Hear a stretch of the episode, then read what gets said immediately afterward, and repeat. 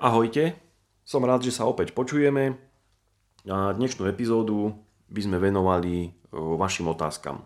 Budeme sa stretávať pri tejto novej sérii, ktorú som nazval Vaše otázky, moje odpovede. Je teda už len z názvu jasné, že sa vám budem snažiť na vaše otázky, ktoré mi posielate, odpovedať. Vždy by som vybral nejaké 4-5 otázok a v každej epizóde by sme si k tomu povedali pár slov. Takže nebudem to už obkecávať, poďme rovno na to. Na dnes som vybral 4 e, otázky, ktoré ma e, tak celkom zaujali. Prvá otázka je otázka ohľadom miešania druhov rýb, rôznych biotopov.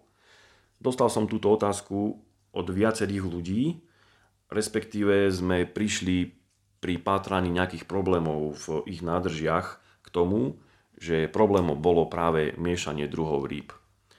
Konkrétne napríklad som dostal otázku, že či je možné chovať e, africké cichlidy, čiže napríklad e, z jazier, konkrétne Malavy, so skalármi a s neónkami.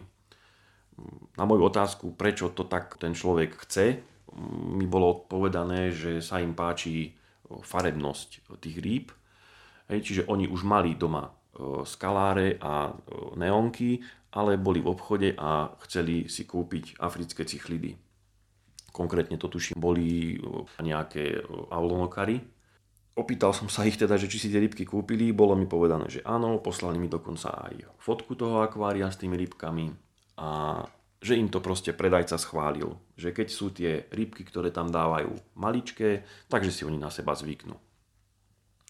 No, prvá vec je, takéhoto predajcu by som už viackrát nenavštívil, ani by som od neho nič nekúpil a už to bož by som od neho nechcel žiadnu radu. Pretože ja sa riadím vždy heslom, keď zakladám hociaké akvárium, treba sa riadiť podľa biotopov. To znamená, treba si vždy najskôr naštudovať, aké rybky chcem a dať tam iba také rybky, ako tam patria a aké sa medzi sebou znášajú. Ide hlavne o potreby tých rýb a nároky, ktoré oni požadujú na vodu, na kvalitu vody a jej parametre.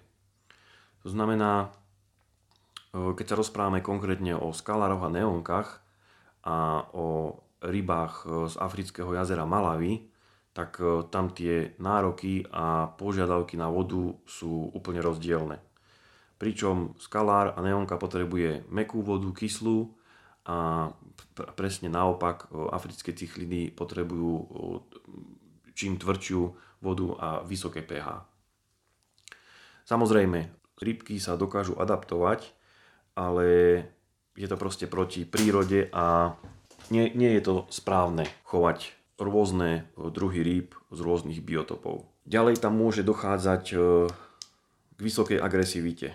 To znamená, africké cichlidy sú naozaj agresívne a teritoriálne ryby, pokiaľ hovoríme samozrejme o, o rybách z jazera Malavy. A to by sa asi neonkám a skalárom mm, veľmi nepáčilo. Takže toľko asi e, k mojej odpovedi k tejto otázke. To znamená jednoznačne nie. Nemiešať rôzne druhy rýb z rôznych biotopov. Ďalšia otázka e, bola konkrétne položená, že ako často čistiť filter a akvárium. Som rád, že ste túto otázku položili viacerí a ja osobne čistím akvária minimálne jedenkrát za mesiac pri nádržiach, ktoré sú hustejšie zarastené rastlinami. Ja robím údržbu zhruba raz za dva týždne. Pokiaľ sa teda jedná o akvárium rastlinné, tak tá údržba je častejšia hlavne kvôli údržbe rastlín a prestrihu. Takéto čistenie akvária u mňa spočíva v tom, že vždy vymením minimálne jednu tretinu vody, prestriham rastlinky, odkalím dno, klasicky poutieram, očistím skla a potom sa vrhnem na čistenie filtrácie. Čo sa týka čistenia filtra, stretával som sa s názormi, respektíve aj celkom dosť ľudí píše, že filter čistia úplne pod horúcou vodou, dokonca v slaných nejakých kúpeloch, že tie filtre čistia. A veľakrát sa stretávam aj s tým, že nechávajú tie filtračné náplne úplne vyschnúť kvôli nejakej dezinfekcii alebo aby tam všetky tie mikroorganizmy zlé, v úvodzovkách zlé, zahynuli. No, toto samozrejme je všetko zlé. Čo sa týka filtra, filter ja z zásady čistím až vtedy, keď vidím, že ten filter má znížený prietok. To je pre mňa nejaký signál na to, že ten filter treba vyčistiť. Čiže nemám stanovené, ako často ten filter čistím, snažím sa ho čistiť čo najmenej a čo najmenej často. Tým slovkom čo najmenej myslím to, že tie špongie nečistím úplne, úplne, úplne, ale vždy tam nechávam mm, kľudne nejaké nečistoty. Rovnako keramické krúžky, nejaké plastové guličky alebo čokoľvek iné, len jednoducho preplachnem vôbec to nejakým spôsobom úplne, úplne nečistím. Buď používam vodu priamo z akvária, alebo kľudne to čistím aj pod normálnou tečúcou vodou, ale z kohútika približne rovnakej teploty, ako je voda v akváriu. Čiže toľko asi k čisteniu filtra. No, mám tu potom také, vybral som ešte dve otázky, ktoré celkom súvisia s týmto filtrom a ma celkom zaujali.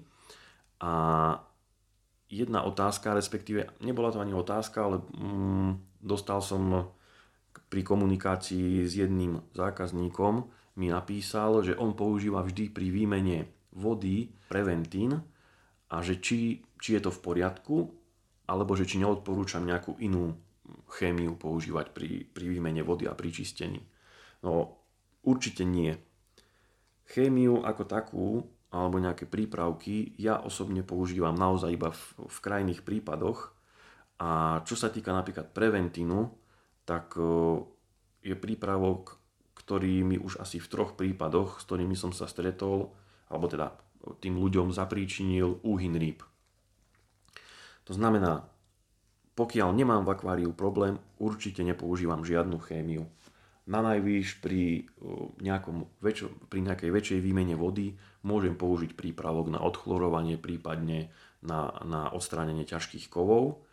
Aj toto ja používam len v prípade problémom, keď je nejaký problém v akváriu a potrebujem vymeniť naozaj viacej ako polovicu vody. Vtedy tento prípravok použijem. Čo ale používam ja pri každej údržbe, výmene vody, čistení je soľ. Klasická kuchynská sol. Slúži ako napríklad ako dezinfekcia a rovnako pomáha pri tvorbe slízu na tele rýb, chráni sliznicu, mm, pomáha alebo teda podporuje trávenie rýb. Čiže ja používam vždy soľ. Množstvo solí, ktoré používam, je približne 5 gramov na 10 litrov vody. Ale nikdy sa týmto nejako neriadím. Ja neviem, približne pri objeme akvária 500 litrov, tak e, tam možno použijem nejaké 4 veľké alebo 6 veľkých e, polievkových lyžíc soli. Čiže pokiaľ chémiu v úvodzovkách, tak e, určite doporučujem soľ. V nadväzlosti na tieto dve predložlé otázky môžeme si zodpovedať poslednú, ktorú som vybral a to bola otázka o používaní aktívneho uhlia. Pred nejakým časom ma kontaktovala jedna pani a požiadala ma, aby som jej pomohol s riešením jej problému. No problém bol v tom, že jej rybky boli malátne, hynuli a neprosperovali tak ako predtým.